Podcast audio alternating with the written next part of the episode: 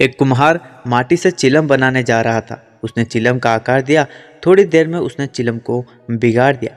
माटी ने पूछा, अरे कुम्हार, तुमने चिलम अच्छी बनाई, फिर बिगाड़ क्यों दिया? कुम्हार ने कहा, अरे माटी, पहले मैं चिलम बनाने की सोच रहा था, किंतु मेरी मति बदली और अब मैं सुरहाई बनाऊँगा। ये सुनकर माटी बोली, कुम्हार, मुझे खुशी है तेरी तो सिर्फ़ मति ही बदली, मेरी तो ज़िंदगी बदल गई।